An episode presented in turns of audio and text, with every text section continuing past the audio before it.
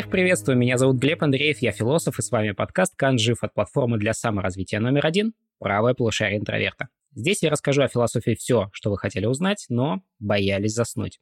В конце подкаста вас ждут три неожиданных факта о философах, так что дослушивайте этот выпуск. Тема нашего сегодняшнего выпуска – философия юмора. Тема серьезная, поэтому у нас в гостях наши лучшие шутники. Я, э, честно признаюсь, очень рад, какие люди у нас сегодня в гостях. Только Андрей у нас, э, Андрей Насеткин, где-то там шутит на своем подкасте «Побойся Джойса», а мы сегодня с лучшими шутниками, которых только я мог э, позвать из нашего проекта. Это Александр Железных, наш тиктокер и замечательный создатель потрясающего видеоконтента. Привет, всем привет! Спасибо, Глеб, за эти вот э, лавры. Пожалуйста. Я от чистого сердца себе бы я таких не приписал. Ну и человек, который заведует потрясающим подкастом, который я слушаю с большим удовольствием, который называется «Катка Нубы два чита», это Владимир Королев. Вова, привет. Всем привет, приветствую вас, дорогие слушатели. Э, сегодня поговорим про юмор, и, возможно, я, как всегда, попытаюсь что-нибудь вкинуть про игры. Это всегда к месту. А, давайте я начну с первого вопроса. Сегодня я буду задавать вам вопросы от чего я очень рад. Э, слава богу, вопросы про юмор будут не ко мне. Вопрос первый очень простой. Давно ли вы смеялись от души? Вот так по-настоящему? До слез, может быть. Давно ли это было? Честно, у меня это было в воскресенье. А, мы с друзьями отправились на сплав на байдарках. Вот. И оно так получилось, что мы плавали на байдарках первый раз в жизни. И, честно, это, это был ужас, потому что мы перевернулись на, на байдарках на этих с другом.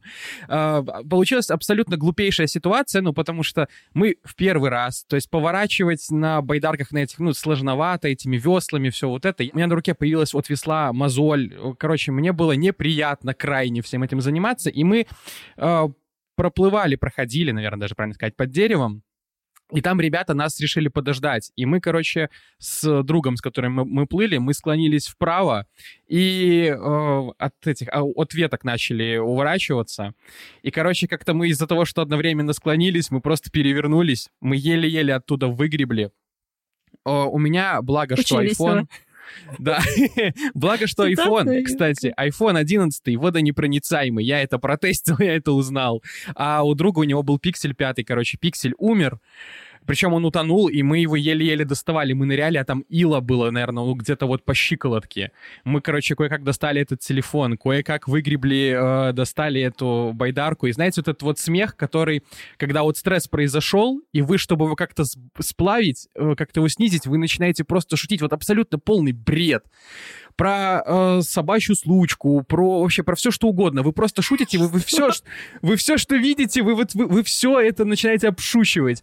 Мы при, э, при, э, добрались до места. Э, я у меня были кроссовки. Я думал, вот когда мы садились на байдарку, что, блин, а вот как это вот будет вылезать из э, байдарки из этой, вот чтобы кроссовки не намочить, а из-за того, что я поплавал.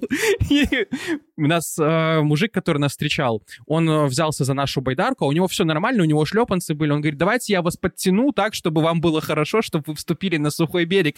Я говорю, нам уже все равно, и просто становлюсь в воду и пошел по воде. Мы, короче, за наш вот этот сплав у нас что утонуло? У нас утонул, э, ну, мой телефон, но он целый, утонул пиксель, утонул кошелек мой с деньгами, э, утонул у нас э, ключи от машины утонули, но мы их нашли, благо, с ними все хорошо. Утонула электронная сигарета, утонули двое часов, но с ними тоже, благо, все хорошо. И чувак потерял кроссовок. Собственно, вот такой вот был сплав забавный. Ты, то есть ты смеешься над трагедией, да? на трагедии это, этой жизни, реальности. А Саша иначе никак, потому что я просто... Это было так страшно. Я еще, я еще когда встал, а, получается, ну, после того, как перевернулся, я встал там а, в воде, чтобы как-то байдарку подтянуть. Мы ее закинули на берег, и я понимаю, что я вылезти не могу. Я увяз просто полностью. Я, я кое-как э, вылез из э, воды. И я просто смотрю, у меня вот кроссовки у меня высокие такие баскетбольные кроссы были, и они просто, они полностью все в иле, то есть у меня как будто бы новая модель кросс такая полностью черная появилась из грязи состоящая. Шок, шок, просто шок. Глеб такой сейчас сидит с таким лицом. Такой, я думал, ты посмеялся над мемами, например. Я вот думаю, э, можно ли пошутить на, насчет этого всего э, и спросить у Вовы, все ли живы, но Вова раз здесь, наверное, все живы. Так ну да, да, Он перечислял, да. что там утонуло, людей, к счастью, не было. Саша, раска- рассказывай про свой, про свой смех. Мы знаем, что ты смеялась, когда пришла к нам на подкаст. Первое, что сделала Саша, посмеялась над нами, над всеми. Мы сидим, ждем ее, она смеется над нами. Вот такой вот она человек замечательный. Я не смеялась, я улыбалась, просто я сразу настраивалась на позитив. Э, вот. Но если я не могу, вот э, я не могу как Вова вспомнить какой-то конкретный момент, когда я э, смеялась там до слез, или у меня был какой-то супер в последнее время смешной момент в жизни. Вспомнить это я не могу, но у меня вот, например, есть подруга, э, с которой я редко встречаюсь, потому что она живет в другом городе. И если мы встречаемся, э, то вот уже на протяжении там семи лет мы всегда с ней просто, когда встречаемся, мы всегда смеемся до слез. Не, ну, непонятно, почему там какая-то э, в кавычках чакра смеха открывается, и мы смеемся над всем, чем можно. Мне кажется, вот если э, не уходить, конечно, в мракобесие, но если говорить про то, что есть какой-то общий вайп у людей, или, ну, вот э, чувство юмора настолько схоже, что с этим человеком постоянно смеюсь до слез, и, ну, вот что бы ни происходило, может даже ничего не происходить, но будет смешно. Вот э, такой у меня человек есть, я рада, что нам не нужно для этого, конечно, тонуть в лодках, как можно. Можно просто посидеть на диване, посмеяться. Удивительно, друзья, но вы на самом деле рассказали буквально план нашего подкаста. Все то, о чем мы сегодня будем говорить, вы перечислили. Над чем можно смеяться, почему можно смеяться. Обо всем об этом мы сегодня поговорим. Кстати, э, один из моих любимых вопросов. Вы когда смеющийся смайлик отправляете, вы, кстати, как э, алды еще отправляете скобочку смеющийся или уже нет? Я только Напиш... скобочки отправляю. Слава богу, слава богу, Вова, ты на нашей стороне. Я пытаюсь э, все-таки быть поближе к зумерам, поэтому пишу ахахахаха. Это более молодежно, кто не знает. Или ХД, может быть, еще, Саша. нет, это ну, уже типа совсем бумерс. Это, это уже не модно. Лучше писать ахаха. Все, кто хочет быть молодыми, пишите ахаха. Хорошо. А смеетесь ли вы на самом деле, когда вот э, отправляете такие какие-то реакции? Или на самом деле вы, ну, хм, вот это все. Помните эту собаку, которая в микрофон делает, и все, собственно. Вспомним все мемы старые. Ну, блин, наверное, да. Наверное, э, максимальная эмоция — это хм. Ну, в большинстве своем. Нет, ты вот всегда смеешься. Нет, нет, я реально смеюсь, да. А, но получается так, что если я ставлю скобочку, то я просто сижу и улыбаюсь. И поэтому иногда по переписке может создаться впечатление, что я просто сам по себе глупый, который улыбается вот просто всегда такой. Вот такой вот мальчик, колокольчик. Но вообще, э, в целом, если я ставлю скобку, то у меня реально есть улыбка на лице. А если я пишу ахаха, то я смеюсь, но не в голосину. А если я пишу типа Орландо, например, то вот О, это боже. вот, да, это все. Это, это значит, это ор выше гор просто. Я ржу, как я не знаю кто. Я даже не знаю, что сказать, потому что мне очень грустно. В нашей переписке еще ни разу Владимир не написал мне Орландо. Это получается, я не смешной человек. Это очень грустно, ладно. Хотя Вова, бы я понял. была, надеюсь. Кстати, нет. Вова, больше подожди, тебя не зову подожди, на подожди, подожди. А, а. Можешь не искать, можешь было, не искать. Было, я... было, было, было. Я нашел в переписке, было, было. Ну было, ладно, я ставил хорошо. скобочку. Хорошо, один, один раз, раз было. Вот такой ты человек, да. Эм, хорошо, на самом деле это тоже интересный и удивительный симптом, который говорит много о современной, в том числе, культуре, о том, что смех, он такой, э, это такое интересное средство очень, о котором мы с точки зрения философии поговорим. И с точки зрения философии у меня к вам вопрос. Как вы думаете, философская наука о смехе, которая называется гилология, это мой пранк или это реальность? Это правда существующая наука, которую развивают философы? Или это я вот придумал просто, чтобы вас повеселить? Может быть, это, это троллология? Троллология, да. Если кто-то еще жив и помнит это, напишите в комментариях. Она потом делится на кринжологию, на... Как ты сказал там еще одно? А, а рофлологию? Рофл, рофл, да. Вот, это подразделение. Нет, ну я думаю, Глеб не придумал это слово. Наверное, это существует. я буду предсказывать так. Но я думаю, что это существует, но на самом деле мне кажется, с научной точки зрения, с философской смех тоже можно изучать, поэтому почему бы и нет? Да, это правда существующая наука, которую развивают активно в университетах Санкт-Петербурга. Э, стараются рассматривать смех с точки зрения философии, потому что смех отдельно от всех своих проявлений, отдельно от всех своих обстоятельств, на самом деле это интересный очень феномен, который существует в культуре и существовал всегда, что, что несколько удивительно, потому что на самом деле, если задуматься о человеке, одно из главных определений человека, что человек — это единственное живое существо, которое знает э, смех, которое может смеяться над чем-то комическим. И на самом деле многие философы говорят о том, что у лемуров, у сабань ничего этого нет на самом деле, и все это вот «Узбогойся» и прочие мемы, это все на самом деле наблюдает только человек. Ничего этого на самом деле нет. У меня к вам, ребят, такой вопрос. Как вы думаете, Поскольку у вас у обоих есть актерский опыт, я думаю, это не тайна, да, ни для кого. У меня нету. Если что, у меня нету, не переживайте, да, я знаю о своих актерских талантах и своих интонациях. В смысле, Спасибо, Глеб, что... ты что, забыл, что есть легендарный ТикТок с тобой, где Глеб раздвигает ноги? Простите. Вот это вот, это вот Саша заинтриговала. Да, смотрите наши ТикТоки, узнаете побольше о Глебе. Так, я сразу скажу, отдельный комментарий. Все ради философии. Честное слово, вот... А что ты сделал для хип-хопа? А что ты сделал для философии? Ну, вот такой я человек, да. Бывает. А, у меня к вам вопрос такой очень простой. Как вы думаете, можно ли сыграть... Вот э, есть известный тезис, часто говорят о том, что нельзя сыграть атмосферу, нельзя сыграть уважение, да, Чаще всего мы знаем, что человек, который, например, не проникся уважением к другому, но не сможет показать, что вот он уважает какого-то там преподавателя, например, или своего оппонента. Как вы думаете, можно ли успешно, с вашим опытом, исходя из ваших высот актерских, как вы считаете, можно ли успешно сыграть чувство юмора?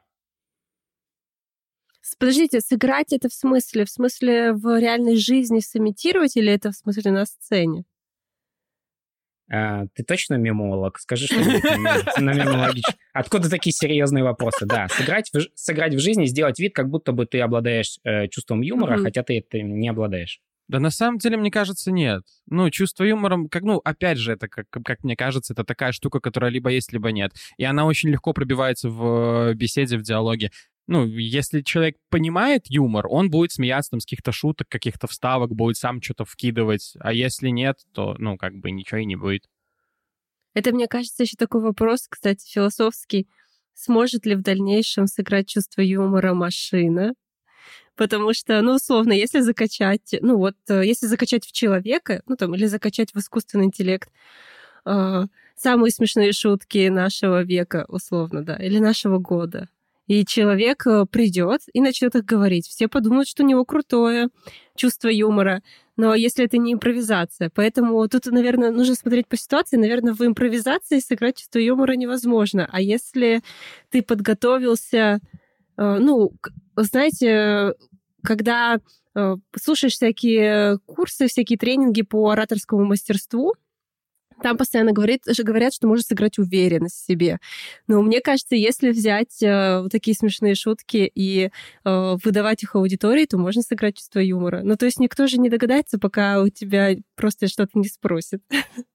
Хороший вопрос. На самом деле, часто об этом задумываюсь, потому что очень часто спрашивают об этом студенты и говорят о том, что ну вот, а почему якобы нельзя сыграть чувство юмора, ведь главная проблема, действительно, как сказала об этом Саша, э, речь идет всегда про интеллект, про какой-то, про умение свободно мыслить от искусственного интеллекта, от сильного искусственного интеллекта. И все думают о том, что вот э, когда он начнет э, говорить что-то или отвечать что-то самостоятельно, вот это и будет проявлением свободы. Но на самом деле юмор — это, получается, более высокая ступень, и, может быть, тут э, наклевывается очень серьезная проблема, потому что вполне возможно, что юмором обладает только человек, и никакое искусственное э, вот изобретение человека само по себе настоящим свободным юмором, шутками и всем остальным обладать не сможет, потому что действительно, когда мы говорим про контекст, шутки, конечно, человека, условно говоря, можно закачать, можно научить его этому, можно натренировать.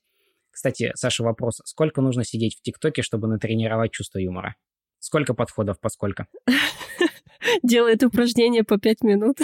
это да. А, и спина болеть не будет.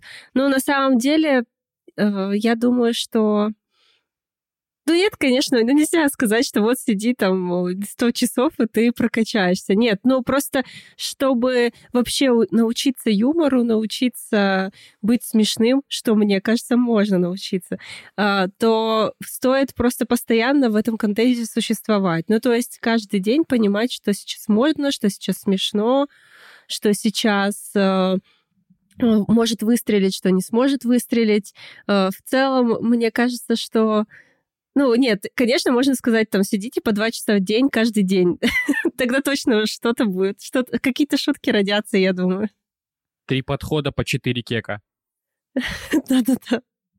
Но вообще, Саша, мне кажется, ты тут э, немножко немножко не права, просто потому что, наверное, ТикТок — это не та вообще вещь, которая может тебя научить шутить. А, как э, говорил Аркадий Ты Романов. Будешь спорить со мной? Что там Аркадий говорил? Я буду, я буду опираться на мнение Аркадия Романова. Он как-то в одном из подкастов про музыку, он говорил про музыкантов, что если ты хочешь, условно говоря, делать рэп как Тупак Шакур, слушай тех, кем вдохновлялся Тупак Шакур. И мне кажется, с юмором такая же история, что если ты хочешь э, научиться круто шутить, ты должен э, смотреть, как, э, точнее, на что опираются другие комики. То есть, э, условно, если ты хочешь понять юмор, а для того, чтобы учиться шутить, нужно понять, как этот механизм работает. Тебе нужно обратиться вот прям очень далеко. То есть тебе нужно примерно понимать там Бастера Китона, э, понимать э, Чарли Чаплина, потом идти все выше, выше, выше, смотреть, э, ведь есть же еще и разные направления в юморе, то есть смотреть какой-то стендап, и смотреть стендап не только условно отечественный, но и там зарубежный стендап какой-нибудь, то есть Мне кажется, там, ты сейчас такой Карлина. прям советский дядька такой, «Ну, вам нужно сначала выучить вот это все, потом научитесь шутить. Ну, окей, это твое мнение, но мне кажется, что многие даже э, комики, которые существуют, они, может быть, даже и не знают, кто такой Бастер Китон, типа, условно. И при этом это не мешает им шутить. Нет, но я ты понимаю, о чем ты говоришь. тогда понять что разные есть, виды э, юмора. Ну да, но можно их не понимать, но круто шутить, мне кажется. Потому что в большинстве своем юмор, э, он основан э, на жизни, на правде жизни. То есть можно ничего этого не знать, но шутить о том, что тебя окружает, и людям будет это близко, и а, им будет смешно. Смотрите, я вас рассужу оригинальным образом. Я, я согласен больше с Вовой, честно. Я считаю, что юмор — это на самом деле интеллектуальное свойство человека. Если он хочет влиться в любой коллектив, э, в любой текст или, условно говоря, смешно шутить в ТикТоке, он должен достаточно э, объемным обладать знанием для того, чтобы научиться этому. И он действительно должен иметь большую насмотренность и все прочее. Но есть такой философ Андрей Бергсон, который настаивает на том, что говорит э, Саша. Он согласен полностью, что на самом деле можно вот э, на самом деле подмечать эти ситуации, и комическое это вообще то, что принадлежит только человеку. И если мы смеемся, например, над животными, то, что я говорил про собань и э, лемуров, если мы смеемся над животными, то мы смеемся только потому, что там есть какая-то человеческая поза, человеческое выражение лица. Вот что-то нам вдруг показалось, мы увидели это, заметили, и мы над этим смеемся над какой-то ситуацией. Но на самом деле без наблюдателя, без того, кто обшучивает эту ситуацию, юмора нет никакого, потому что лемур, коровка или собачка, которая там, условно говоря, что-то делает, они не пытаются сделать что-то комическое, потому что они вообще этим не обладают, не обладают ни свойством, ни пониманием этого. И в этом смысле, когда ты наблюдаешь за ситуацией, когда ты смешно можешь ее обшутить или смешно ее прокомментировать, получается, вот в этот момент и рождается комическое. Ну, так, по крайней мере, считает французский философ Анри Бергсон. У него, кстати, есть с другой стороны, да, то, что, то, что, то, о чем говорил Вова. Он говорит о том, что существует несколько принципов, по которым строится все комическое. Это, например, там различные инверсии, Почему еще магистр Йода не считается да, магистром шутеек, непонятно. Это какие-то каламбуры, повторения, это какое-то преувеличение или, например, э, что-то высокое, э, что попадает в какой-то низкий жанр. То есть, когда мы что-то говорим не по делу, например, когда я начинаю философствовать на наших секс-подкастах, э, которые называются «Стоп-слово» с Соней, это выглядит несколько странно и комично. Вот за счет того, что сбой происходит какой-то. Вот именно так это и работает. Именно так Но... это и работает. Это вот другой э, тип юмора, который вот, э, когда просто тупо передразнивают. Это просто вставка была ни о чем. Не знаю. Не знаю, сначала скобочки, теперь надо мной шутят на моем подкасте. Ага. Я запомнил. Вырежем его просто все. Спасибо. С самого начала, причем вырезаем. Да.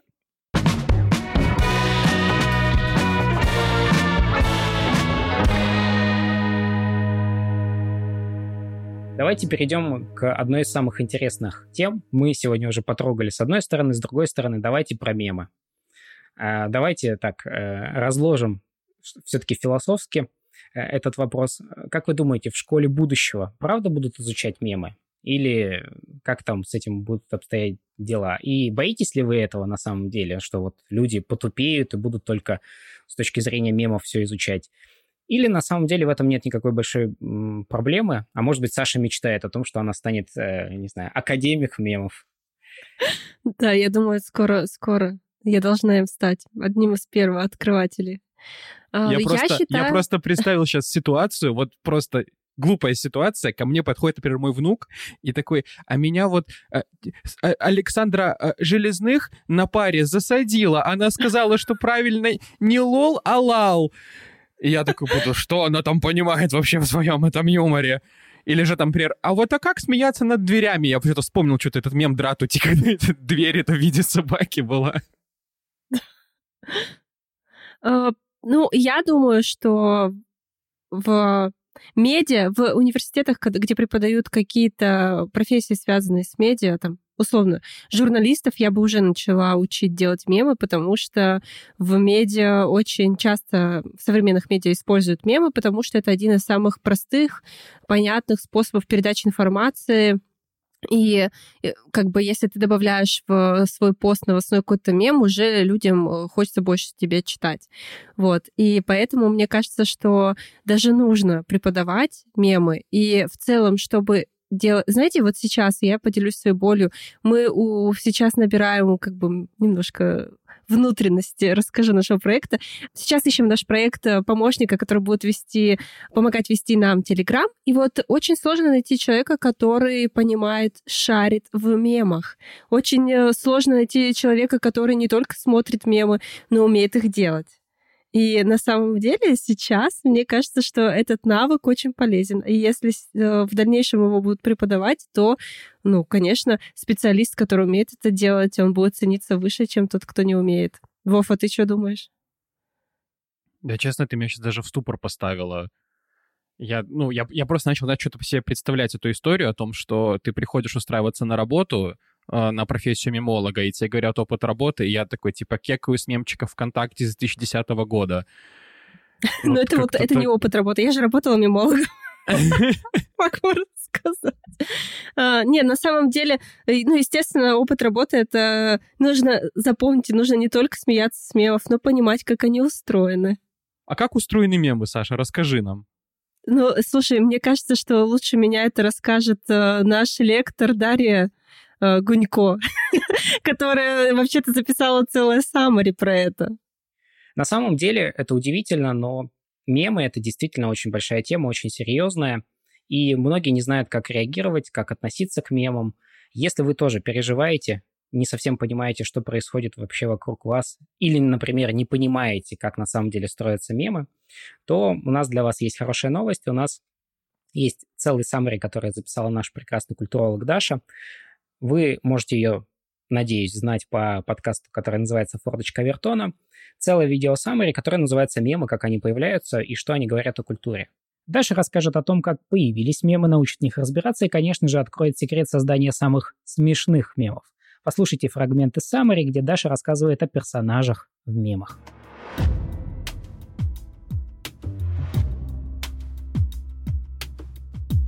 Признаюсь честно, моя любимая группа персонажей — это условно простые люди. То есть просто какие-то люди, которые вдруг становятся мемными. Здесь слово «простые» взято в кавычки, потому что они обычно очень типажные, очень характерные. Они как-то необычно говорят, необычно выглядят, доносят какие-то уникальные мысли, поэтому быстро расходятся на мемы. И эти мемы действительно становятся очень живучими. Можем вспомнить женщину Кэнди Бобери, которая существует ну, уже буквально десятилетия, еще с момента, когда канал Макса плюс 100 500 был популярным. До сих пор все разговаривают этими фразами, и все прекрасно знают, кто такой Ибрагим.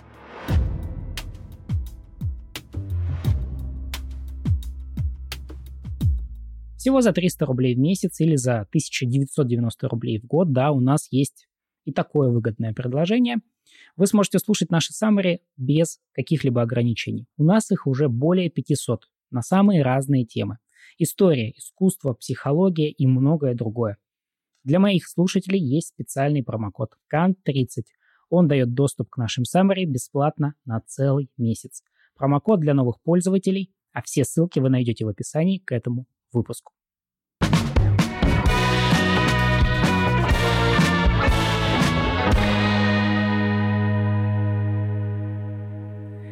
Ребята, как устроены мемы, это понятно. Но вот скажи мне, какой твой любимый мем, и я скажу, кто ты. Объясню почему.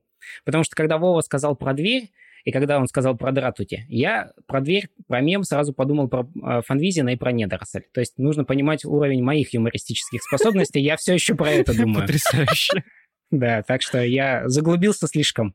Поэтому у меня и мем любимый точно такой же. Филосораптор и вот э, он задумывающийся обо всем. Это мой любимый мем. И вот сейчас вот это вот просто вот эти сверчки в голове, это как когда тебя спрашивают, какой твой любимый фильм, какая твоя любимая игра, любимая книга, любимый мем, и все, просто все из головы вылетает напрочь. Ну, наверное, из всех мемов, ну вот мне очень нравятся мемчики с Ди Каприо всякие, где он э, разные эх, рожицы Вова, Эх, Вова, Вова, а я думал сова. Ну ладно, ну Ди Каприо. Глеб готовился. Сова? Нет, вообще, вообще нет. Сова? Ты что, не знаешь мема, а я думала сова? Боже, Вов. Сейчас. Все, кто, все, кто знает этот мем, ставьте совушек в комменты.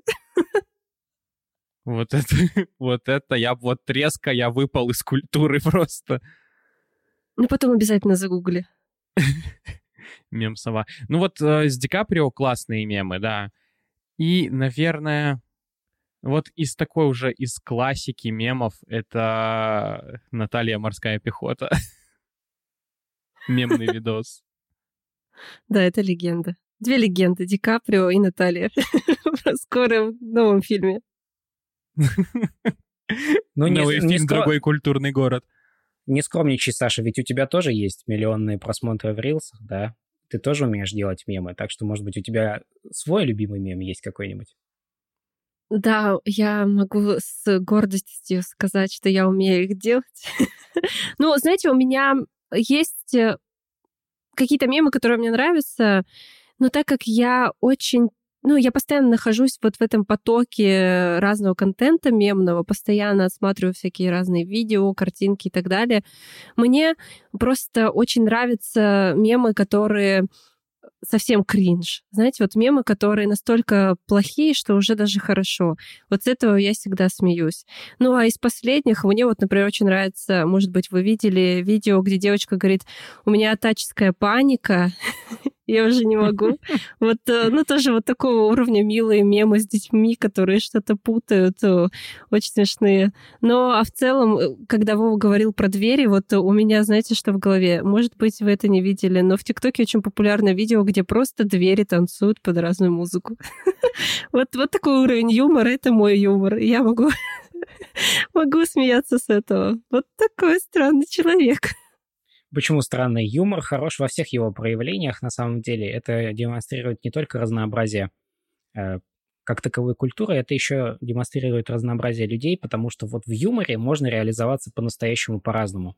И здесь, кстати, можно вспомнить про то, что сегодня почти каждый человек мечтает, э, мне кажется, я не иронично это сказал, очень многие думают о том, что они на самом деле хорошие комики. И вот комик бы из них получился. Им нужно идти в комедию, а стендап — это их дело, они обшучивают все свои проблемы, все свои ситуации и умеют такие строить панчи, что это, в общем, замечательно. А, ребята, хочу спросить у вас, а кто для вас такой комик? И считаете ли вы, что каждый человек может попробовать себя в этом на самом деле? Ну, я думаю, во-первых, человек любознательный, а, который может, опять же, повторюсь, замечать что-то необычное, что-то смешное, да даже что-то будничное вокруг. Еще человек, у которого нестандартное мышление. Это человек, который может э, вот это будничное повернуть так, что оно будет казаться смешным. Человек, который может комбинировать э, э, несочетаемое, то есть это как раз к тому, что ты говорил, что, например, что-то высокое помещать в низкое или наоборот, что-то низкое в высокое. И человек, который, у которого может придумывать вот разные комбинации каких-то неожиданных вещей. Еще человек, который может тебя удивить.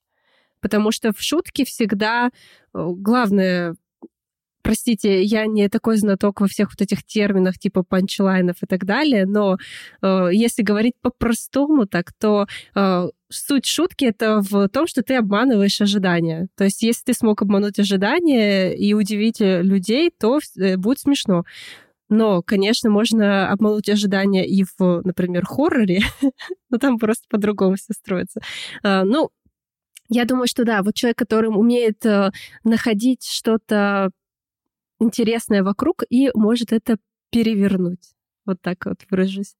Ну, вообще, Саша права. Главное подмечать что-то в окружающем мире и уметь это обшучивать. Даже вот Саша сказала про то, чтобы обманывать ожидания, но э, мне кажется, Саша забыла еще просто об одной важной штуке, такой как разгон. Когда, ну, ты что-то подметил, и ты начинаешь просто это дальше развивать, развивать, развивать, развивать, и это в итоге приходит просто к чему-то прям невероятному и смешному. Вот. Ну, это стендап же, по идее, так строится. Что там они, ну, это просто в формате истории, то есть просто какая-то мысль разгоняется, и потом она с разных сторон на нее смотрят, какие-то аналогии проводят э, левые, и вот, вот так вот и рождается шутка. Да, но я хочу тут еще Короче, я буду злюкой юмор — это не только стендап. Мне кажется, люди забыли, стали забывать, что юмор — это не только стендап. Просто сейчас, естественно, этот формат очень популярен. И почему-то все, когда ссылаются на какие-то, ну, на, на природу юмора, они упоминают э, в первую очередь какие-то книжки по построению там стендапа и так далее. Но юмор — это не только стендап. Есть, кстати, крутая книжка Глеб забыл упомянуть все мои титулы, я еще же и сценарист. И когда вот я училась на сценариста, и мы там учились э, писать комедии, то, например, ориентировались на книгу, называется «Скрытые смыслы комедии». Всех, кого интересует эта тема, можете почитать. Кстати, там тоже очень много про философию юмора написано. Думаю, будет интересно, Глеб, твоим слушателям тоже прочитать это. А, и там вот как раз рассказывается про тоже про природу юмора и как она ну, как юмор строится не только в стендапе, но и вообще в жизни.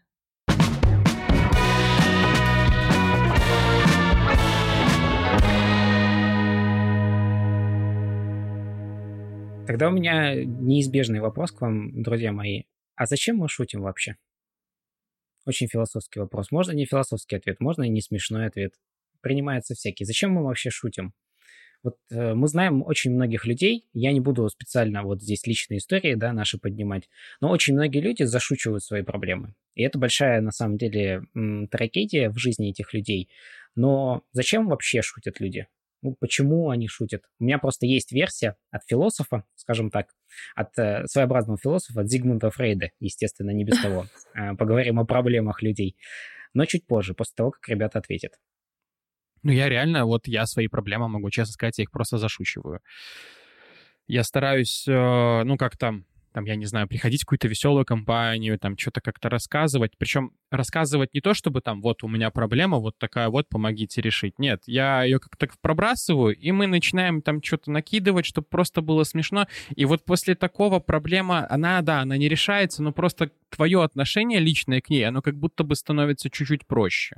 Вот, поэтому, да, я лично зашучиваю свои проблемы. Кто-то шутит, э, ну, просто потому что стиль общения такой. Ну, вот у меня есть такие знакомые, которые вот э, без шуток не приходят никуда. То есть у них как будто бы у них в голове есть какой-то неиссякаемый источник, и они постоянно вот, э, они что-то видят, и они начинают просто разгонять вот просто на постояние. С одной стороны, это круто, весело, но с другой стороны, иногда с перебором. Ну, я думаю, Глеб, наверное, сейчас расскажет про то, что смех вообще это элемент э, защитный для людей, для психики человека. Ну, то есть э, очень много э, в ситуации, когда мы реагируем на стресс, и поэтому и смеемся, и поэтому мы потом и обшучиваем, и высмеиваем свои проблемы, чтобы от этого отвлечься. Еще, Саш, смех — это же социальный клей, очень хороший. Это прям реально очень классный элемент знакомства, когда ты появляешься в каком-то новом незнакомом коллективе, ты начинаешь как-то шутить, а, видишь, что люди смеются, то есть ты понимаешь, что вы уже плюс-минус на одной волне, то есть у вас есть какой-то какие-то общие знания, то есть, ну, потому что, например, как некоторые шутят с отсылками там на поп-культуру или еще куда-то, то есть у вас есть как, э, какие-то общие знания, которые вы э, вот так вот ты пошутил, пробил, и ты уже как бы своих людей, ты уже примерно уже начинаешь понимать, с кем, например, ты там можешь дальше общаться, а с кем нет. Я вот не знаю, сможет ли Глеб объяснить это, но я, например, со своей стороны чувствую, что я часто шучу, чтобы получить э, на физическом уровне как наслаждение. То есть э, реально, когда ты смешно пошутишь и э, рассмешишь человека, то мне кажется, на животном таком уровне ты чувствуешь там эндорфины, гормоны играют, ты чувствуешь, что ты вот такой крутой, ты молодец, ты смог рассмешить человека. Вот, поэтому мне кажется, что еще это тоже не стоит забывать, что люди, может быть, веселят друг друга, чтобы самим зарядиться вот этим позитивом. Удивительно, как на самом деле э, в очередной раз демонстрируется вот эта потрясающая вещь, когда ты можешь не знать какой-то концепции философской в том числе, да, но ты можешь чувствовать ее или где-то вот примерно ощущать. Может быть, ты не знаешь всех причин, но ты можешь немножечко понять, э, с, чем работают, собственно, философы. Если говорить про психологов, э, немногие люди большие поклонники Фрейда, ни в философии, ни в психологии, но так или иначе у Фрейда большой на самом деле, опыт с точки зрения юмора, у него, конечно же, на первый план выходят проблемы. И у него интересным образом появляется вот это вот э, сопоставление того, кто шутит, и того, над чем шутит. Вот это вот э, появляется такая дихотомия интересная. И то, что говорила на самом деле Саша, действительно работает. Для Фрейда юмор Э, изначально привлекателен тем, что это быстрые эмоции. Это сокращение затрат на любые другие эмоции. Ты очень быстро проживаешь и приходишь к результату. Если тебе надо какое-то дело делать, например, долгое, если ты плотник, ты собрался делать лодку, это надо изучать, это надо что-то делать, это надо потом, если ты, опять же, хороший человек, и ты э, в здравом уме находишься, ты должен гордиться собой, что у тебя получилась лодка. Сколько прошло часов? Очень много. Ты пошутил? Эй, уже все, весело, хорошо тебе. Главное только, Глеб, на этой лодке не перевернуться. Вот это отсылочка. Вот это да, отсылочка длиной во весь подкаст.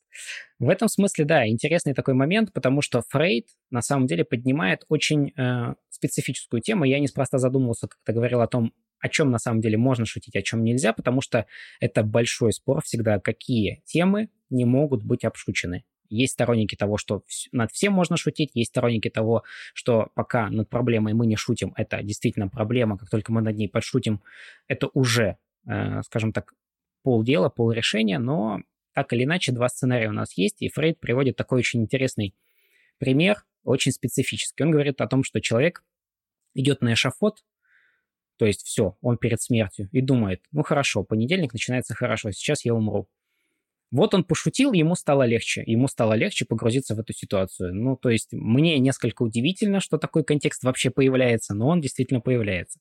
А что касается людей, которые выходят на сцену, о них Фрейд на самом деле косвенно тоже говорит. Он рассказывает о том, что они пересказывают какие-то свои жизненные ситуации но при этом они в них, как и зрители в зале, как комики, например, э, на сцене, так и зрители в зале, они не говорят о какой-то заботе, о том, что они поддерживают человека. Они не говорят, например, как друзья Вовы, о том, что да, они понимают, что ему сейчас трудно. Они обшучивают проблемы. Это очень простой способ, и на самом деле они очень легко проживают все эмоции.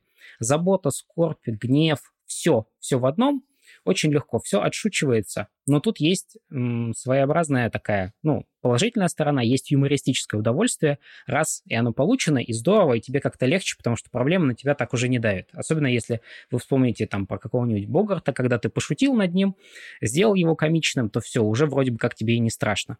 Но на самом деле юморист шуткой отделывается от всех своих других чувств. И здесь уже не вотчина нас, философов, здесь уже вотчина психологов. Естественно, это такая специфическая очень ситуация, где на самом деле, быть может, иногда людям нужна помощь, поэтому все равно обратите свое внимание, если вы зашучиваете все свои проблемы, это не очень хорошо. Но бывает совершенно противоположная ситуация, когда на самом деле шутка – это единственная возможная ситуация. Это Все, что только остается людям, это только пошутить. Вот все, у них вообще нет больше никаких опций, только шутка и больше ничего. У меня вопрос такой к вам будет, ребята. Эпидемия смеха. А, вещь на самом деле не смешная. Верите ли вы это, в это или не верите? Существовало ли такое, было ли такое в истории человечества или нет? Может ли смех быть настолько заразительным? Ну, учитывая, что ты всегда говоришь правду, значит, это, скорее всего, что-то такое было.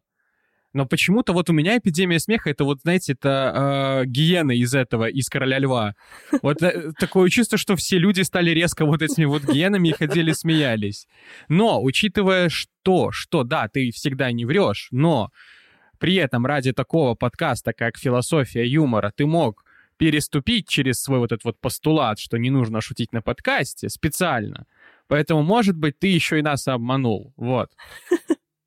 Хитрец. Очень странная логика, но... А, я думаю, что если даже существовала эпидемия смеха, и много людей стали смеяться, то, возможно, э, если так подумать, то смех — это же... Мы смеемся не только, когда нам хорошо. Бывает истеричный смех, когда люди не могут там себя контролировать, э, когда ну, им грустно, они переживают какое-то эмоциональное потрясение, и они начинают смеяться, и, возможно, такой смех может быть заразителен. Может быть, это что-то такое. Не знаю, Глеб, просвети. А может быть, это еще, кстати, разлили этот веселящий газ где-то просто вот на какой-то территории, и все да. просто начали смеяться. Ну, тогда это, наверное, была бы не эпидемия, потому что эпидемия — это как будто бы что-то, что... Из... Ну, не знаю. Ладно, ну, очень, очень много веселящего газа разлили просто. Очень террористический акт какой-то, да, получился. На самом деле, эпидемия смеха — это действительно событие, которое имело место в истории. В 1962 году в одной из самых бедных местностей, которые только существуют, в Танганьике, произошло это событие — смех длился на самом деле в отдельных ситуациях до 16 дней, и в основном смеялись, и началось это все с э, учениц интерната. В итоге пострадало от эпидемии смеха ни много ни мало более тысячи человек, несколько деревень, э, несколько школ были закрыты на время. И главной причиной обычно называют этой эпидемии протест. Это форма протеста. Условия жизни и условия учебы таких людей были настолько печальными, Э, настолько тяжелыми, что единственное, что им оставалось, это вот э, истерически смеяться над этим, и ничего другого не было. Так что эпидемия смеха и смех э, как таковой бывает и очень по грустным, в том числе событиям. У меня в связи с этим, ребята, к вам вопрос. Мы Глеб, подожди, у так... меня, у меня в связи с этим к тебе вопрос. А как, как это произошло? То есть они просто начали вот бесконтрольно, вот просто вот в этой местности просто смеяться, то есть, ну, типа, не договариваясь, ничего, это не была никакая акция, то есть просто вот кто-то один засмеялся, второй подхватил, и вот это вот дальше все просто по цепочке понеслось? Э, есть информация, что три школьницы начали смеяться. И просто вот так? этого, да, закончились э, занятия в этот день, а, в школе все больше и больше людей смеялись, они вернулись в свои семьи, там уже это все распространилось, потом это распространилось на соседние школы, на соседние деревни, и это превратилось вот э, в своеобразную эпидемию. Это закончилось и медицинскими сложными ну, проблемами, потому что у смеха есть одно интересное свойство, когда мы смеемся, мы не делаем вообще больше ничего на самом деле. Мы не можем ни есть, ни пить, ничего. Вот смех, он в этом смысле раскрепощает, но может быть и таким своеобразным, э, да, препятствием и сложностью, как вот люди, которые икают, например, они понимают прекрасно, какая это трагедия, если ты не можешь остановиться в смехе. Вот этот вот момент, он тоже на самом деле страшный, так что смех вот, вот такие имел последствия. Так вот э, очень странно на самом деле развивался. Новая идея для вернем... хоррора. Угу. Ну, кстати, это было бы страшный. Это да. было бы по-настоящему страшно. Почему вот клоуны, например, нас пугают так сильно? Э, многие люди на самом деле имеют какие-то страхи перед клоунами, потому что вот этот вот смех э, очень специфический и очень специфический юмор как таковой, вот этот весь костюм, наряд и все остальное, это по-настоящему пугает многих. Ну вот это, кстати, я такой. Я боюсь клоунов. Я когда в цирк хожу, мне, с одной стороны, очень нравится, то есть, ну, вот все эти представления, то есть они такие там, когда акробаты, все очень классно, но когда выходят клоуны, у меня так внутри так, ну, знаете, так немножко вот как будто бы что-то вот сжимается. Так прям вот очень так неуютно становится. Я так сижу прям и Ну, я понимаю, клоун — это то, почему я не хожу, условно говоря, да, на «Оно» или в кинотеатр, или то, почему я не сижу на первом ряду в цирке, потому что вот это не, это не моя тема тоже. Я не боюсь этого, но мне как-то максимально некомфортно. Я не понимаю вот этой атмосферы, которая вдруг настраивается, и все люди как э, зомбированные смотрят на это и как-то странно смеются. Меня это очень сильно смущает. Я сама как клоун, поэтому я не боюсь. Но все равно, вопрос я все равно задам, вы все равно не отшутитесь, никуда не денетесь. Э, темы, над которыми нельзя шутить. Э, они для вас существуют. Может быть, вы не обсуждаете это со своими друзьями, просто вот существует тема, над которой я не буду шутить. Есть какой-то негативный отрицательный опыт, над которым я все равно ни за что не пошучу. У меня таких тем миллион. У меня миллион тем, над которыми я не шучу. Я веду профессиональный курс, поэтому я понимаю, что у меня со мной вместе обучается большое количество людей, большое количество стран, большое количество культур, поэтому у меня миллион таких тем, которые я вообще никогда не затрагиваю, потому что это может вызвать конфликтную ситуацию, потому что только в каком-то понятном окружении ты можешь э, о чем-то пошутить. Вас трое человек, вы друг друга знаете, вы можете о чем-то пошутить, но на больших пространствах такие шутки, естественно, совершенно недопустимы. Поэтому у меня лично таких тем миллион. У меня миллион каких-то ситуаций, где у меня кто-то умер. Я как-то бабушка, у которой есть на все история, где кто-то умер, э, пошел за сахарной ватой и умер. Вот я, я примерно такой же человек. У меня очень много людей действительно вот как-то в каких-то обстоятельствах э, страдали, поэтому я не шучу про это. Может быть, я поэтому такой серьезный, не знаю. А как вы думаете, есть такие темы, над которыми, вот общечеловеческие, над которыми шутить все-таки странновато? А, знаешь, Глеб, это а, я в свое время где-то видел, ну, какой-то такой типа как мотивирующий пост, что там а, настоящий мужчина никогда не разговаривает а, с другими о трех вещах: о политике, о религии и о своей любимой женщине. Вот, поэтому здесь ты прав, да, э, с друзьями со своими можно, на любую тему вообще пошутить. То есть вот если это прям реально вот друг, с которым ты там прошел уже огонь, воду и медные трубы, да, можно, ну, посмеяться над чем угодно, фактически. Но вообще выносить это, условно говоря, там на публику на какую-то, да даже просто с незнакомым человеком, ну, лучше не надо. Лучше пошутить там, я не знаю, вот над комиксами Marvel, например. Вот, ну, что-то вот такое вот банальное и простое. Ну, я считаю, что шутить можно над всем, но если ты не оскорбляешь людей. То есть, э, если ты хочешь пошутить на сложную тему, которую кто-то может расценить как оскорбление, сделай ты так талантливо, чтобы никто не смог э, э, это так расценить. То есть, если просто во множестве случаев мы когда видим какие-то шутки политические, на религиозные темы, на какие-то темы страшных трагедий, в большинстве случаев, э, особенно если мы заходим в интернет или ставим какие-то мемы, да, по этим темам, в большинстве случаев там в первую очередь используют сарказм, иронию, тот э, вид юмора, которым добрым не назвать. И то есть, если вы не умеете шутить так, чтобы никого не оскорбить, то, конечно, делать это не надо. Но если вы настолько мастерски можете обшутить какую-то сложную тему, что это никого не заденет, то почему бы и нет? То есть э, даже вот как Глеб говорил, человек, который идет на эшафот, может в своей голове пошутить. И если это никого не оскорбит, потому что сделано по-доброму, то, возможно, другие люди тоже посмеются. Мне кажется, что здесь вот как раз вопрос, мы уперлись в вопрос таланта. Насколько талантливо это сделано, насколько это смешно. Потому что очень часто то, что, то над чем смеются люди, на самом деле бесталанно и не очень-то смешно да, по-настоящему. Да. И вот в этом как раз и кроется такой момент, почему это становится оскорбительным, потому что люди неталантливо что-то делают, это многих оскорбляет. Другое дело, как мы, три талантливых человека сейчас рассказываем, да. Естественно, мы подготовились, конечно же. Но давайте вернемся к теме смеха. Я уже затронул вот этот вот очень сложный момент с тем, что когда ты смеешься, ты больше ничего делать не можешь. Но э, сегодня Вова сказал уже и затронул вот эту очень интересную тему социального клея. Но смех не только социальный клей, э, он на самом деле, смех объединяет людей. И как это ни странно, смех, он очень сильно уравнивает людей. Э, ребят, как вы думаете, вот у меня вопрос такой.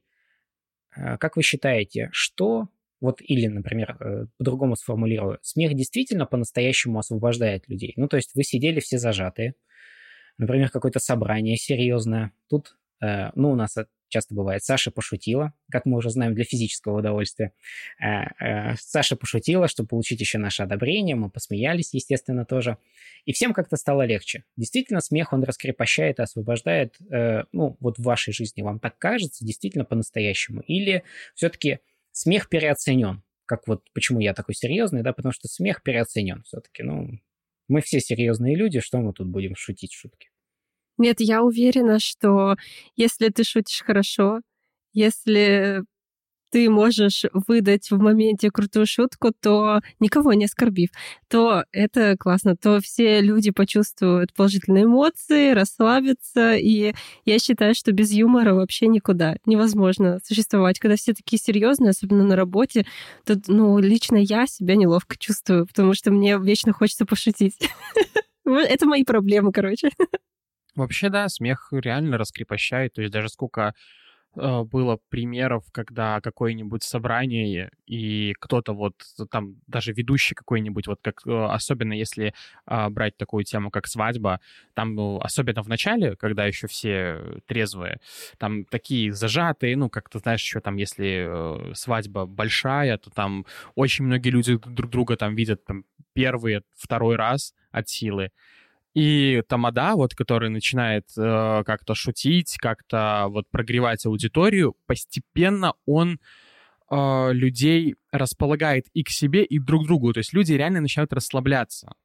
То есть еще, еще даже без алкоголя, но они уже начинают постепенно как-то вот расслабляться, как-то становится, так атмосфера меняется в помещении. А вопрос тогда другой. У меня такое ощущение, что Вова, он такой просто специалист по свадьбам. Он бывал. Я вот не был ни на одной свадьбе, ничего не могу на этот счет сказать. Вот не приходилось в жизни бывать на свадьбах. У меня такой вопрос. А вы когда-нибудь попадали в ситуацию очень сложную, по-настоящему сложную? Вы шутите одну шутку, другую шутку, третью, а ничего не заходит. Тишина, ну, знаете, вы в госучреждении, там хоть раз шутись. Вот э, меня почему-то очень тянет пошутить в госучреждениях, очень часто э, в поликлинике или в ГИБДД я люблю пошутить. Это не те места, где нужно шутить, честное слово.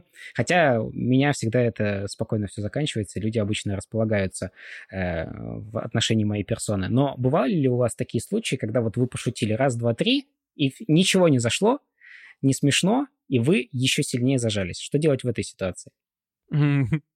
Позорься до конца. И сейчас, и сейчас представляю, Саша скажет, нет, у меня такого не бывало. Я обычно даже еще не пошутила, уже все смеются. Серьезно, я не могу вспомнить реально. Простите. А, ну, мне кажется, что когда я вижу супер серьезную ситуацию, в которой я понимаю, что человек, э, с которым я коммуницирую, не засмеется, я не шучу. А если, ну, хотя я шутила даже с гаишниками, когда они меня останавливали, но и они смеялись. Ну, то есть, э, мне кажется, тут э, нужно просто чувствовать настроение человека, и, наверное, если ты чувствуешь, что он не готов смеяться, то просто не шутить. А если э, ну, если даже так получилось, что твои шутки не зашли, ну, не страшно, как я уже сказала, я свое наслаждение все равно получила. Потому что я все равно считаю, что я смешно пошутила. Это они ничего не поняли. Вообще, Саша, да, Саша права что важно вот этот вот момент считывать, потому что иногда бывает компания таких прям очень серьезных людей, которые не будут смеяться вообще никогда и ни с чего. Ну, с такими лучше не шутить. Как бы, да, конечно, можно ну, начать шутить, но тогда уже реально позорься уже до конца, уже просто вот уже до талого, может быть, дожмешь. У меня есть... Я вспомнила, как я могла забыть эту историю, чтобы вы понимали, с каким человеком я живу. Вот мой партнер никогда, ну, очень редко смеется над моими шутками. У нас совершенно разное чувство юмора с ним. И если я такой лицемерный человек и всегда смеюсь над его шутками, я так устроена, то он это демонстративно не делает. И очень часто он не понимает моих шуток, но я все равно смеюсь до конца, шучу до конца и просто заставляю его себя неловко чувствовать, а не себя. Вот рецепт берите. Так, стоп. Это очень интересная тема, и это очень сложная тема, о которой я тоже сегодня хотел поговорить.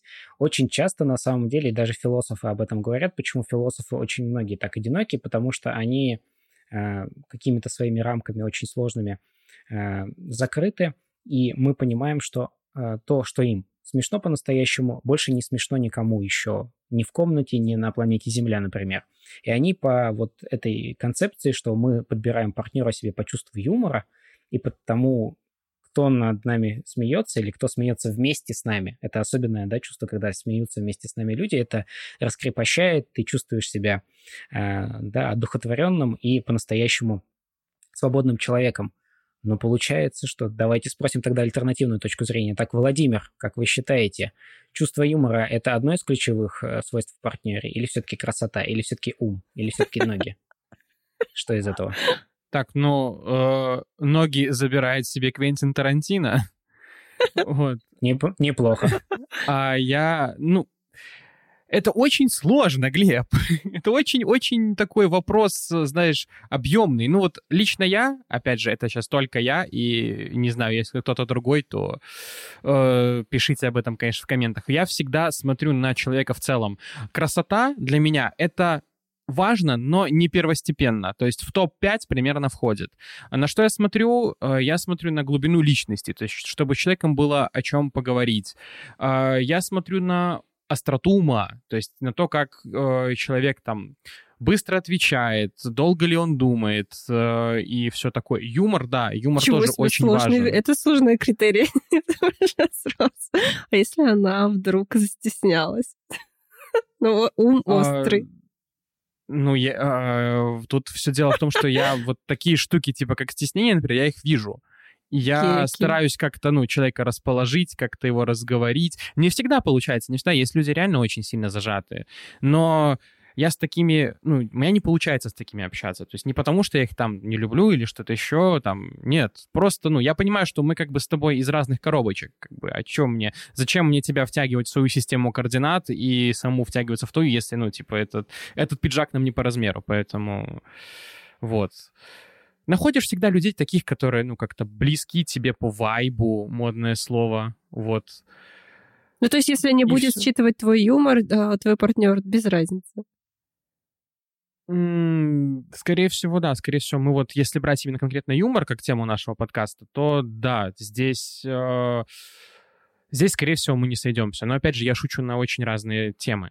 Для меня как бы запретных тем практически нет. И поэтому я периодически я как бы попадаю даже довольно часто попадаю.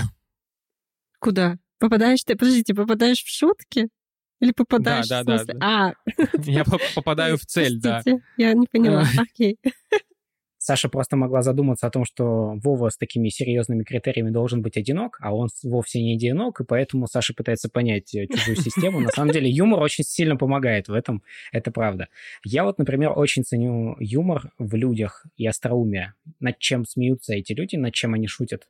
Э, это очень серьезно характеризует. И в моменты, когда у нас социальные контакты очень быстрые, когда у тебя нет возможности долго спрашивать его о том, что он думает про Янагихару или, например, как он относится к философии Гегеля. Ты, например, э, сходишься с ним по поводу шуток, смотришь, э, да, и как-то вы либо сходитесь, либо не сходитесь. Это очень простой способ. Он не значит, что стопроцентный. Я думаю, что даже на 60% он не работает, но в моменты вот этих вот коротких, очень э, простых каких-то контактов наших это очень хорошо работает, потому что когда вы приходите, например, э, к парикмахеру, он что-то такое пошутил, и вы думаете, ага, ну, пошел я отсюда. У меня такое часто бывает. Консьерж, парикмахер, там, таксист. Э, ну, ну дверь закрывается за мной, и все. О, это отдельная тема для юмора. Кстати, да, э, про то, что ты говорил. Сейчас есть классный тренд в ТикТоке, вообще в коротких видео, где, может быть, вы видели, где человек э, говорит, э, рассказать тебе, кто я, и там дальше идет просто подборочка его любимых мемов. И вот это, кстати, прям подытоживает то, что ты сказал, что подборка любимых мемов говорит о человеке многое. Так что мотайте на ус, дорогие друзья, если вы хотите в обратную сторону да, произвести впечатление на своего работодателя. Или если вы хотите сдружиться с какой-то компанией, Юмор — это ваш ключ к замочку от этого сердца этой, э, так сказать, организации. На самом деле все достаточно просто. Сейчас я буду рассказывать э, немного о концепции Бахтина и о карнавале. Многие слышали, многие знают про бразильский карнавал, про вот эту вот свободу неограниченную и про все остальное. Наш соотечественник разработал очень интересную концепцию, которая касается вопроса того, что карнавал — это такое событие в жизни народа, которое вот э, организовано на смехе в первую очередь и на свободе во вторую очередь. Свобода организуется благодаря смеху. Это такая своеобразная праздничная жизнь. Карнавал, когда существует, нет ничего, кроме карнавала. Нет ничего важнее, чем карнавал. И в этом смысле это такая совершенно непонятное, э, непонятное время, когда происходит карнавал, например, то все Остальное в жизни людей останавливается. Нет ничего важнее карнавала, нет ничего важнее свободы. И самое важное, почему появляется свобода? Потому что смех, он э, в карнавале, когда карнавал проникает везде, потому что карнавал либо проникает во все точки этой местности, на которой происходит, либо он на самом деле не карнавал, потому что это какое-то такое э, мероприятие государственного уровня, где все должны смеяться и хлопать по сценарию. Это совершенно другое. Нет, карнавал — это настоящая свобода. Это настоящее веселье, и там все на самом деле на карнавале равны. И вот за это очень многие любят юмор, потому что неважно, начальник ты, подчиненный ты, или, э, например, вы э, разного возраста, если вы смешно пошутили, да, в семье, например, если каждый посмеялся, то это вас сближает. В этом смысле смех, в этом смысле и карнавал как вот организация этого самого смеха, он абсолютно освобождает, и абсолютно освобождает от всего. От всех проблем, от мистики, от какого-то абсолютизма, от какой-то власти в этом смысле вот э, предубеждений и всего остального, от э, даже глубины бытия и сверхбытия, то есть от философии в этом смысле смех освобождает, поэтому философия смеха настолько важна и настолько интересна. Но у меня к вам, ребята, финальный вопрос. Считаете ли вы, на самом деле, что чувство юмора – это одно из самых ценных качеств в современном мире? Для карьеры, для жизни, для всего что тот, кто умеет смеяться, тот, кто умеет хорошо пошутить, он будет успешен в своей жизни, вне зависимости от э, выбранной сферы. Ну, в пятерку лучших качеств, так, точнее, важных качеств, скорее всего, да, входит, почему нет? Я считаю, безусловно. Я даже по своему опыту, у меня явно синдром самозванца, мне все всегда кажется, что я ничего не умею, и всегда, когда как-то речь заходит обо мне, люди вспоминают, как я улыбаюсь или смеюсь. Я такая, ну да, спасибо, больше, больше, больше отметить нечего. Ну, то есть у людей просто э, позитивные люди, мне кажется, в большинстве своем запоминаются. Ну, не будем тут упоминать, конечно, есть исключения типа э, вот этих загадочных декадентских мужчин, которые сидят в черном да, в углу и думают о высоком. Такие тоже, конечно, интересные, типа Эдвард Каллен. Но в большинстве своем с приятными, смешными, веселыми людьми, конечно, больше хочется видеться, общаться и налаживать коммуникации, на мой взгляд. Это получается, мне надо задуматься о своей жизни. Глеб, на самом деле ты часто смешно шутишь. Ты прибедняешься. Кстати, да. Ты шутишь, знаешь, ты такой, э, ты машина такая, вот ты копишь, копишь, копишь это вот, и потом просто выстрел, так, пау, четко в цель. Человек, который написал философию инстасамки, не может э, не смешно шутить. Человек, который написал философию идущего к реке. Да, вот это, это точно. Простите. Сначала реке, потом, да, инстасамка. Но на самом деле шутить — это большой талант, большое умение, большая сложность и действительно большой интересный навык. И если вы хотите этому научиться, то дерзайте. Много существует способов. Мне кажется, мы поговорили сегодня обо всем. И о запретных темах, и о том, э, для чего нужен юмор, для чего нужен смех. То есть мы поговорили обо всем, о чем только можно. И, естественно, осталось напоследок у нас одно. Три факта о философах, конечно же. А, я подобрал для вас один, в том числе, э, факт, который является очень смешным для большинства людей. По-моему, он очень грустный на самом деле, но давайте оцените вы со своей точки зрения. Итак, Хрисип, по одной из версий, умер от припадка хохота. Настиг этот припадок э, хохота его, когда он увидел осла, который съел его инжир. Его это в смысле имеется в виду Хрисипа. Пошутив, что ослу нужно дать вина, чтобы тот э, промочил горло, Хрисип, по легенде, умер от смеха. Лопнул от смеха буквально. Судьба осла, кстати, неизвестна. Какая-то очень странная шутка на самом деле. Это, мне кажется, это моя судьба. Мне кажется, потом этот осел, он после увиденного начал говорить и ушел в Шрек в этот мир. И завел себе дракона. Кстати, я бы не удивился. Итак, второй факт. Платон — это не настоящее имя философа, это только его прозвище, э, которое можно перевести как широкий. Настоящее имя философа — Аристокл. И последний факт на сегодня. Возвращаясь как-то из Олимпии, на вопрос, много ли было там народу, Диоген, тот самый, который из бочки, но мы теперь знаем, что это была не бочка, ответил, народу было много, а людей совсем мало. Какая тонкая ирония. Впрочем, это происходило на самом деле с Диогеном везде. И в бане, и на городских площадях, на рынке, везде, где появлялся Диоген, Диоген нигде не видел людей. Именно поэтому появилась легенда, что вот он ходит с фонарем ищет людей. Прикольно, это... Ну, это, знаешь, умный такой, юмор как, такой. а, да, да, да, про то, что толпа безлика, а личность, она вот индивидуальна. И в толпе Очень- мы теряем себя. Очень в духе Диогена, да, он не терял себя в бочке никогда, я думаю. Там трудно потеряться. Ну, слушай, в целом, Диоген, мне кажется, был бы очень классный такой э, админ паблика, типа мысли Диогена, вот такого вот плана. Просто каждый день по умной цитатке бы выдавал, и все. Но видишь, его э, сверхмудрость заключается в том, что ему это не надо. Да. Он мог бы, но ему это не надо. Он выше этого просто. У него просто интернета не было. Он Стэтхэм от философов.